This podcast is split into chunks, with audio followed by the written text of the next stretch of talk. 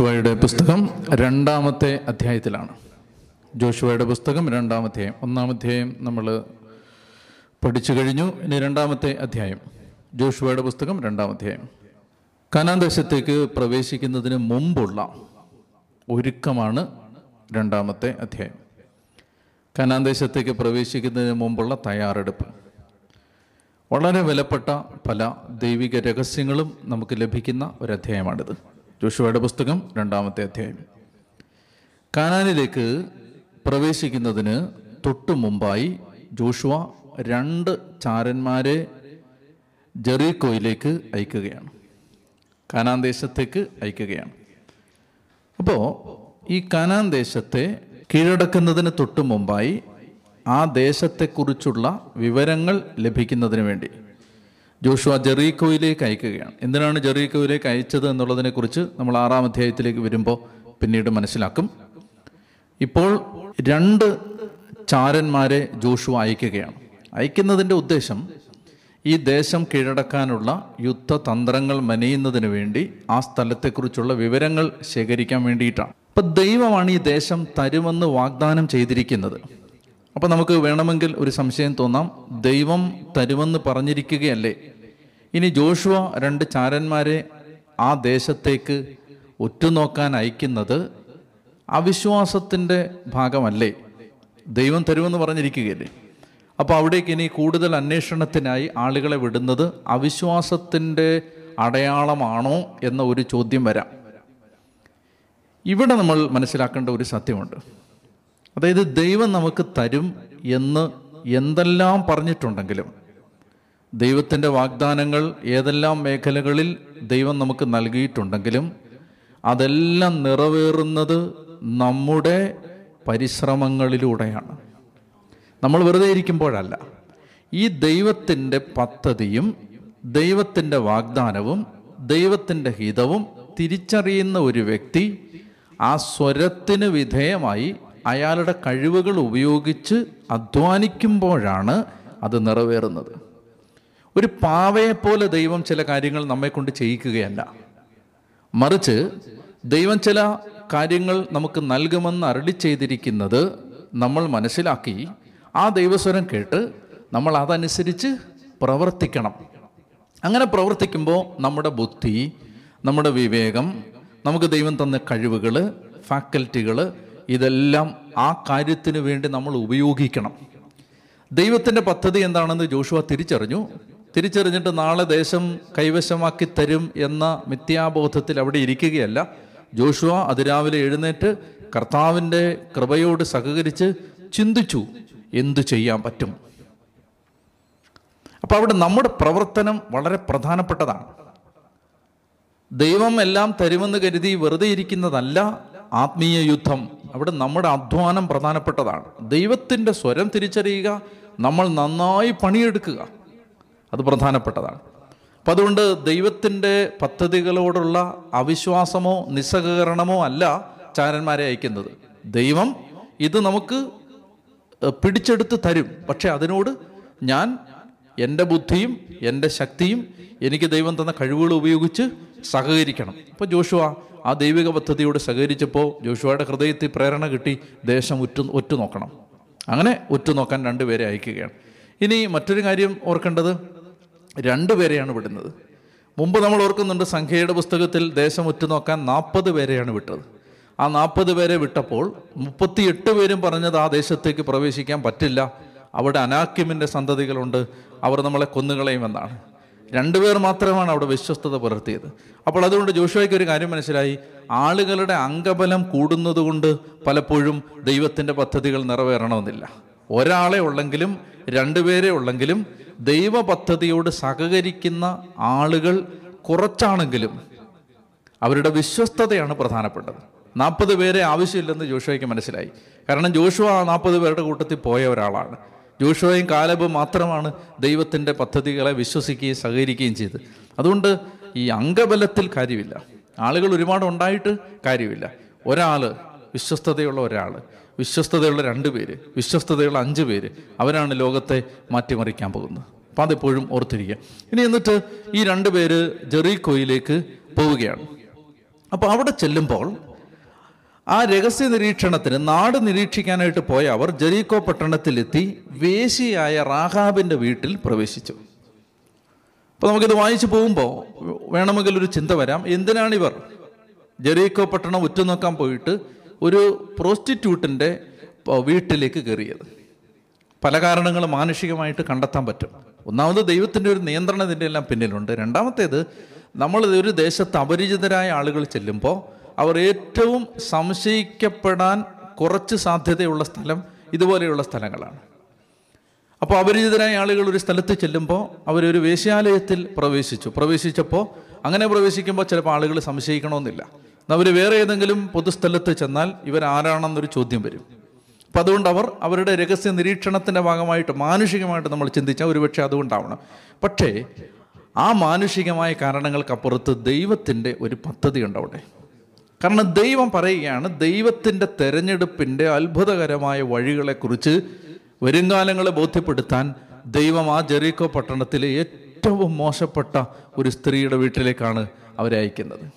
നമ്മളിനി മനസ്സിലാക്കുന്നത്, രണ്ട് ദൈവത്തിൻ്റെ അഭിഷിക്തർ, ദൈവത്തിൻ്റെ തിരഞ്ഞെടുക്കപ്പെട്ട രണ്ടു പേർ ഒരു വേശ്യയുടെ വീട്ടിൽ കാലുകുത്തിയപ്പോൾ ആ വേശ്യാഗ്രഹം രക്ഷകൻ്റെ മുതുമുത്തശ്ശിയുടെ വീടായിട്ട് മാറി.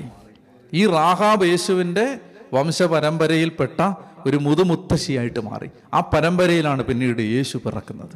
നമ്മൾ മനസ്സിലാക്കിയിരിക്കേണ്ടതാണ്, തിരഞ്ഞെടുക്കപ്പെട്ട രണ്ടു പേര് ഒരു വേശ്യാലയത്തിൽ ചെന്ന് കാലുകുത്തിയപ്പോൾ ആ പാപിനിയായ സ്ത്രീയുടെ വീട് രക്ഷകന് പിറവി കൊടുക്കുന്ന പരമ്പരയിലെ ഒരു വീടായിട്ട് മാറി. അപ്പം ഇതാണ് തിരഞ്ഞെടുക്കപ്പെട്ടവരുടെ ഉത്തരവാദിത്വം. അപ്പം നമ്മൾ ചെന്ന് കാലുകുത്തുന്ന സ്ഥലങ്ങൾ എത്ര പാപത്തിൻ്റെ മ്ലേച്ഛതയും എത്രമാത്രം അശുദ്ധിയും നിറഞ്ഞ സ്ഥലമാണെങ്കിലും നമ്മൾ കാലുകുത്തുന്ന ഇടങ്ങളെ നമുക്ക് രക്ഷകൻ്റെ തറവാടായി മാറ്റാൻ പറ്റും. അപ്പം അങ്ങനെ ഒരു ബോധ്യം കർത്താവിൻ്റെ വചനം ഇവിടെ നമുക്ക് തരുന്നുണ്ട്. അപ്പം അങ്ങനെ അവർ റാഹാബിൻ്റെ വീട്ടിൽ ചെന്നു. അവിടെ ചെന്ന് രാത്രി കഴിച്ചു. അപ്പോൾ സംശയിക്കപ്പെടാതിരിക്കാൻ അവിടെ കഴിയുന്ന സമയത്ത് ഇങ്ങനെ രണ്ടുപേര് അവിടെ എത്തിയിട്ടുണ്ടെന്ന് ജെറിക്കോയിലെ രാജാവിന് വിവരം കിട്ടി. ഉടനെ അവർ പട്ടാളക്കാരെ ഈ വീട്ടിലേക്ക് അയച്ചു. വീട്ടിലേക്ക് അയച്ചിട്ട് പറഞ്ഞു, ഈ ജെറിക്കോ ഒറ്റുനോക്കാൻ നിന്റെ അടുക്കൽ വന്നിട്ടുള്ള ആളുകളെ ഞങ്ങളുടെ അടുത്തേക്ക് വിടുക. അപ്പോൾ ഈ വേശ്യാലയത്തിൽ വേശ്യാഗ്രഹത്തിൽ ചെന്ന് ഇവർ കയറുമ്പോൾ അവരെ ആരോ ശ്രദ്ധിച്ചു. ശ്രദ്ധിച്ചപ്പോൾ ഇവർ അപരിചിതരാണെന്ന് മനസ്സിലായി. ഒരുപക്ഷെ അവരുടെ സംസാരം ശ്രദ്ധിച്ചപ്പോൾ അവർ യഹൂദരാണെന്ന് മനസ്സിലായി. അപ്പോൾ അങ്ങനെ അത് മനസ്സിലാക്കി കഴിഞ്ഞപ്പോൾ ഉടനെ തന്നെ ഈ ആളുകൾ, ഒരുപക്ഷെ അവർ കൊട്ടാരത്തിൽ ജോലിയുള്ളവരായിരിക്കാം, ഏതെങ്കിലും ഉദ്യോഗസ്ഥരായിരിക്കാം, അവരുടനെ തന്നെ രാജാവിനെ വിവരം വിവരം അറിയിച്ചു. രാജാവ് ഈ വിവരം അറിഞ്ഞ ഉടനെ തന്നെ പട്ടാളക്കാരെ വിട്ട് ആ റാഹാബിൻ്റെ വീട്ടിൽ നിന്ന് ഈ ആളുകളെ വിട്ടു തരാൻ ആവശ്യപ്പെട്ടു. ഉടനെ ഈ സ്ത്രീ ഇരുവരെയും ഒളിപ്പിച്ച് വെച്ചു. അവളുടെ വീടിൻ്റെ മട്ടുപ്പാവിലുള്ള ഒരു ചണങ്ങൾ കൂട്ടിയിട്ടിരിക്കുന്ന സ്ഥലത്ത് അവള് ഈ ആളുകളെ പുരമുകളിൽ അടുക്കി വെച്ചിരുന്ന ചണത്തുണ്ടുകൾക്കിടയിൽ ഈ ആളുകളെ അവൾ ഒളിപ്പിച്ച് വെച്ചു. വെച്ചിട്ട് അവൾ വന്നിട്ട് പറഞ്ഞു, രണ്ടുപേരെന്നല്ല അവൾ പറയുന്നത്, ഏതാനും ആളുകൾ ഇവിടെ വന്നു എന്നുള്ളത് ശരിയാണ്, ഒന്നും അറിയാത്തത് അവളോട് സംസാരിക്കുകയാണ്. എന്നാൽ അവർ എവിടുത്തുകാരാണെന്നൊന്നും എനിക്കറിഞ്ഞുകൂടാ, അത് തിരക്കേണ്ട ആവശ്യം എനിക്കില്ല. രാത്രിയിൽ നഗരകവാടം അടയ്ക്കുന്നതിന് മുമ്പ്, പട്ടണവാതിൽ അടയ്ക്കുന്നതിന് മുമ്പ് അവർ തിരിച്ചു പോയി. എങ്ങോട്ടാണ് പോയതെന്ന് എനിക്ക് അറിഞ്ഞുകൂടാ, വേഗം ചെന്നാൽ നിങ്ങൾക്ക് അവരെ പിടികൂടാം. എന്നിട്ട് ഈ രണ്ടുപേരെ പുരമുകളിൽ അടുക്കി വെച്ചിരുന്ന ചണത്തുണ്ടുകൾക്കിടയിൽ അവൾ ഒളിപ്പിച്ചു വെച്ചു. അന്വേഷിച്ചു വന്നവർ ജോർദാനിലേക്കുള്ള വഴിയിലേക്ക് കടത്ത് വരെ പോയി. ജോർദാൻ എന്ന് പറഞ്ഞാൽ അതിർത്തിയാണ്. ഈ ജോർദാൻ അക്കരെയാണ് ഇപ്പോൾ ഇസ്രായേൽ ജനമുള്ളത്. ആ ജോർദാൻ കടന്നാൽ അവർ ജെറിക്കോയിൽ കാനാൻ ദേശത്ത് പ്രവേശിക്കും. അപ്പോൾ അവർ ജോർദാൻ്റെ ഈ കടത്ത് വരെ, അവരുടെ ഇക്കരെയുള്ള ആ കടത്ത് വരെ പോയി അന്വേഷിച്ചു. പക്ഷെ അവരെ കാണാനില്ല. എന്നിട്ട് അവർ പുറത്തു പോയ ഉടനെ തന്നെ ഈ പട്ടണവാതിൽ അടയ്ക്കുകയും ചെയ്തു. ഇനി ഇവർക്കകത്തുള്ളവർക്ക് പുറത്തോട്ട് പോകാൻ പറ്റില്ല. പുതിയ നിയമത്തിൽ ഈ റാഹാബ് അസാധാരണമായ ഒരു വിശ്വാസത്തിൻ്റെ മാതൃകയായിട്ടാണ് ഉയർത്തിക്കാട്ടപ്പെടുന്നത്. പ്രത്യേകിച്ച് യാക്കോബ് ശ്രീകാണ്ട ലേഖനത്തിൽ നമ്മൾ വായിക്കുന്നുണ്ട്, അസാധാരണമായ വിശ്വാസത്തിൻ്റെയും വിശ്വാസത്തോടനുബന്ധിച്ചുള്ള പ്രവൃത്തിയുടെയും മാതൃകയായിട്ടാണ് ഇവൾ എടുത്ത് കാണിക്കപ്പെടുന്നത്.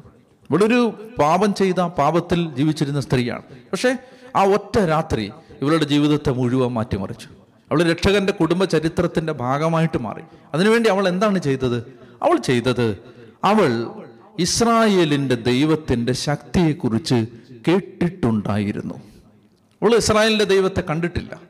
സീനായി മലയിൽ ദൈവം ഇറങ്ങി വരുന്നതോ വാഗ്ദാന പേടകത്തിൻ്റെ മുകളിൽ ദൈവമഹത്വം ഇറങ്ങി ആ മഹത്വത്തിൻ്റെ പ്രകാശം നിറഞ്ഞു നിൽക്കുന്നതോ ചെങ്കടൽ വിഭജിക്കുന്ന ദൈവശക്തി നേരിട്ട് അവൾ ദർശിക്കുന്നതോ ഒന്നും നമ്മൾ കാണുന്നില്ല. പക്ഷെ അവൾക്ക് ആകെയുള്ളത് അവൾ കേട്ടിട്ടുണ്ടായിരുന്നു. വിശ്വാസം കേൾവിയിൽ നിന്ന്.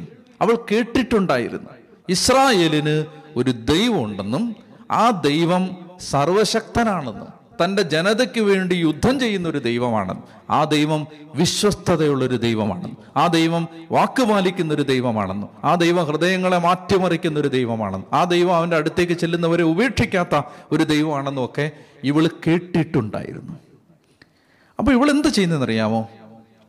ഈ കേട്ട് കേൾവിയുടെ വെളിച്ചത്തിൽ അവൾ ഇങ്ങനെ ചിന്തിച്ചു, ആ ദൈവം തൻ്റെ ജനത്തിന് ഈ നാട്, ഞാൻ ജീവിക്കുന്ന എൻ്റെ പിതൃഭവനം വർഷങ്ങളായി ജീവിക്കുന്ന ഈ നാട് ആ ദൈവം അവൻ്റെ ജനതയ്ക്ക് കൊടുക്കും. ഞങ്ങൾ നശിപ്പിക്കപ്പെടും. അവൾക്ക് അവളുടെ അവസ്ഥ അറിയാം. അവൾ പാപത്തിലാണ്. അതുപോലെ തന്നെയാണ് അവളുടെ നഗരത്തിലെ പലരും. കാനാൻ ദേശം ഏറ്റവും വലിയ മ്ലേച്ഛതകൾക്ക് പേരുകേട്ട അത്ര കുപ്രസിദ്ധിയുള്ള ദേശമായിരുന്നു. അത്രമാത്രം തിന്മയുള്ള, സ്വന്തം മക്കളെ തിന്മയ്ക്ക് ഉപയോഗിച്ചിരുന്ന, ബലി കഴിച്ചിരുന്ന, ദേവദാസി സമ്പ്രദായം ഉണ്ടായിരുന്ന, ദേവക്ഷേത്രങ്ങളിൽ പോയി പാപം ചെയ്തിരുന്ന, അത്രമാത്രം ഒരു ജനതയ്ക്ക് എത്രമാത്രം അധപതിക്കാമോ അത്രമാത്രം അധപതിച്ചൊരു ജനതയായിരുന്നു ഈ കാനാൻ ജനത. അപ്പോൾ അവൾക്ക് അവളുടെ അവസ്ഥ അറിയാം, അവളുടെ ദേശത്തിൻ്റെ അവസ്ഥ അറിയാം, അവൾക്ക് സംഭവിക്കാൻ പോകുന്ന പാപം കൊണ്ടുവരാൻ പോകുന്ന ദുരന്തം അറിയാം. അപ്പോൾ അവൾ എന്ത് ചെയ്തു? രക്ഷയുടെ പ്രകാശം വിദൂരത്തിൽ നിന്ന് അവളുടെ നേരെ ഉദിച്ചുയർന്നു വരുമ്പോൾ ആ പ്രകാശത്തിന് നേരെ തിരിഞ്ഞു നിന്ന് അവൾ പറഞ്ഞു, എനിക്കും ആ പ്രകാശം വേണം എന്നവൾ പറഞ്ഞു. അവളെന്ത് ചെയ്യുന്നതെന്നറിയാമോ? അവൾ കിടക്കാൻ പോകുന്നതിന് മുമ്പ് റാഹാബ് അവളുടെ അടുത്ത് എന്ന് പറഞ്ഞു, കർത്താവ് ഈ ദേശം നിങ്ങൾക്ക് തന്നിരിക്കുന്നുവെന്ന് ഞാൻ അറിയുന്നു. നിങ്ങൾ ഞങ്ങളെ ഭയചകിതരാക്കുന്നു. നാട് മുഴുവൻ നിങ്ങളെക്കുറിച്ചുള്ള ഭീതി നിറഞ്ഞിരിക്കുന്നു. നിങ്ങൾ ഈജിപ്തിൽ നിന്ന് പോന്നപ്പോൾ കർത്താവ് നിങ്ങൾക്ക് വേണ്ടി ചെങ്കടലിലെ വെള്ളം വറ്റിച്ചതും ജോർദാനക്കരെ സീഹോൻ, ഓഗ് എന്നീ രണ്ട് അമ്മൂര്യ രാജാക്കന്മാരെ നിങ്ങൾ നിർമൂലമാക്കിയതും ഞങ്ങൾ കേട്ടിട്ടുണ്ട്. ഇത് കേട്ടപ്പോൾ ഞങ്ങളുടെ മനസ്സ് തകർന്നു. നിങ്ങൾ നിമിത്തം എല്ലാവരും നഷ്ടധൈര്യരായി തീർന്നു. മുകളിലാകാശത്തിലും താഴെഭൂമിയിലും നിങ്ങളുടെ ദൈവമായ കർത്താവ് തന്നെയാണ് ദൈവം.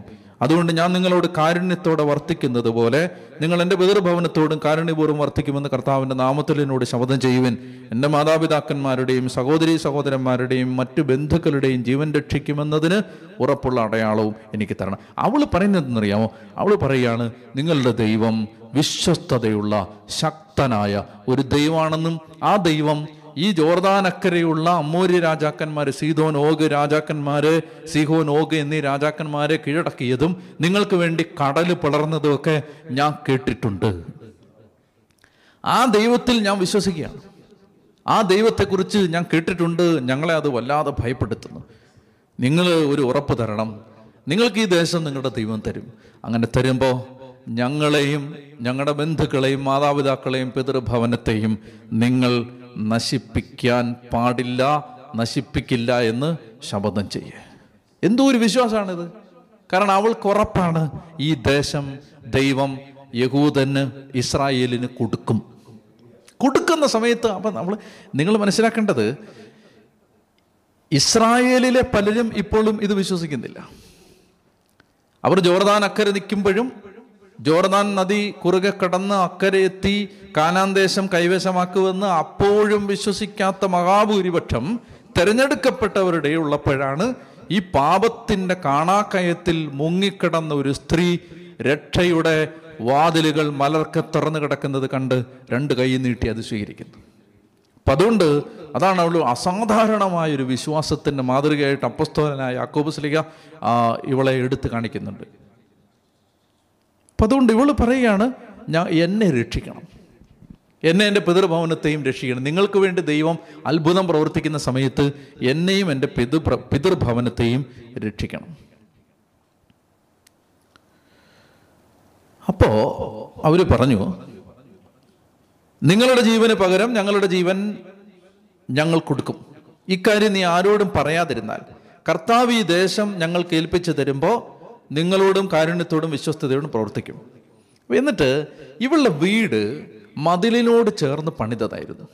അത് ഞാനെക്കുറിച്ച് ഞാൻ പിന്നീട് ജെറിക്കോ പട്ടണം നശിപ്പിക്കുന്നതിനെ കുറിച്ച് പറയുമ്പോൾ പിന്നീട് പറയാം. ഈ കോട്ടയ്ക്ക് മുകളിലായിരുന്നു ഇവളുടെ വീട്. അപ്പം അതുകൊണ്ട് ഇവളുടെ വീടിൻ്റെ ജനാല വഴി ഇറങ്ങിയാൽ പുറത്തേക്ക് പോവാം, കോട്ടയ്ക്ക് പുറത്തേക്ക് പോവാം. അപ്പം അവളെന്ത് ചെയ്തു? നഗര കവാടങ്ങൾ അടച്ചിരിക്കുകയാണ്, പട്ടണവാതിലുകൾ അടച്ചിരിക്കുകയാണ്. പക്ഷേ ഇവളുടെ വീട് കോട്ടയ്ക്ക് മുകളിൽ പണിതതാണ്. അപ്പോൾ ആ ജനാലയിലൂടെ ഇവൾ ഒരു ചുവന്ന കയറ് കെട്ടി അവരെ താഴേക്ക് ഇറക്കി വിട്ടു. അവർ കോട്ടയ്ക്ക് വെളിയിൽ കടന്നു. അന്വേഷിച്ച് പോയവർ തിരിച്ചു വന്നിട്ടില്ല. അതുകൊണ്ട് അവർ മലമുകളിൽ പോയി മൂന്ന് ദിവസം ഒളിച്ചിരുന്നു. എന്നിട്ട് അന്വേഷിച്ച് പോയവർ തിരിച്ചു വന്ന് നഗരത്തിനകത്തേക്ക് പ്രവേശിച്ചു കഴിഞ്ഞപ്പോൾ ഇവർ ജോർദാൻ നദി നീന്തി കടന്ന് അക്കരയെത്തി. അപ്പോൾ ഒരു ചുവന്ന കയറ് ജനാലയിൽ കെട്ടിയാണ് ഇവളെ താഴേക്ക് ഇറക്കിയത്. അപ്പം ഇവർ പറഞ്ഞു, ഞങ്ങൾ ഈ ദേശം പിടിച്ചെടുക്കാനായിട്ട് വരുമ്പോൾ നീ ഒരു കാര്യം ശ്രദ്ധിച്ചിരിക്കണം, ഈ ചരട്, ഈ കയറ് നിന്റെ ജനാലയിൽ നിന്ന് മാറ്റരുത്. ഞങ്ങൾ ഈ ദേശം പിടിച്ചെടുക്കാൻ വരുമ്പോൾ ഈ ചുവന്ന കയറ് തൂങ്ങിക്കിടക്കുന്നത് കാണുമ്പോൾ ഇത് നിന്റെ വീടാണെന്ന് ഞങ്ങളും ഞങ്ങളുടെ കൂടെയുള്ളവരും തിരിച്ചറിയും. നിന്റെ മാതാപിതാക്കളും നിന്റെ ബന്ധുക്കളും നിന്റെ പിതൃഭവനത്തിലെ സകലരും ഈ വീടിനകത്ത് മറഞ്ഞിരിക്കണം. ആരും തെരുവിലേക്ക് പോകാൻ പാടില്ല. തെരുവിലേക്ക് പോകുന്നവൻ്റെ മരണത്തിന് അവൻ തന്നെ ഉത്തരവാദിയായിരിക്കും. എല്ലാവരും ആ വീടിനകത്ത് തന്നെ താമസിക്കണം. ജനാലയിൽ കെട്ടിയ ഒരു ചുവന്ന ചരട്, നിങ്ങൾക്ക് എന്തെങ്കിലും ഓർമ്മ വരുന്നുണ്ടോ? ജനാലയിൽ കെട്ടിയ ഒരു ചുവന്ന ചരട് നിങ്ങൾക്ക് എന്തെങ്കിലും ഓർമ്മ വരുന്നുണ്ടോ? കട്ടളപ്പടിയിൽ തളിക്കപ്പെട്ട കുഞ്ഞാടിൻ്റെ രക്തം പോലെ നശിപ്പിക്കപ്പെടാനായി ദേശം ഒരുങ്ങിയപ്പോൾ ഈ ചരട് അവളുടെ രക്ഷാകവചമായിട്ട് നിന്നു.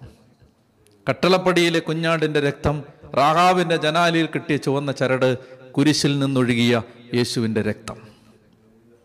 നമുക്ക് സംരക്ഷണമാവാൻ പോകുന്നത് ഇതാണ്.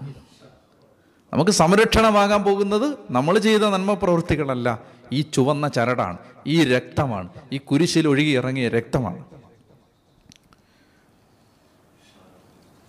അപ്പം നമ്മൾ ഓർമ്മിക്കേണ്ടത്, ഈ പാവപ്പെട്ട സ്ത്രീ കാരണം, ഈ പാപിനിയായ സ്ത്രീ കാരണം അവളുടെ വീട്ടിലെ സകലരും രക്ഷപ്പെട്ടു. ഒരാൾ ദൈവിക പദ്ധതിയോട് സഹകരിക്കുമ്പോൾ ഒരു പിതൃഭവനം മുഴുവൻ രക്ഷ പ്രാപിച്ചു. അവളുടെ അപ്പനോ അമ്മയോ സഹോദരന്മാരോ സഹോദരിമാരോ അവളുടെ കുടുംബത്തിൽപ്പെട്ട ആരുമോ ഇതിനെക്കുറിച്ച് അറിഞ്ഞിട്ട് പോലും ഉണ്ടാവില്ല.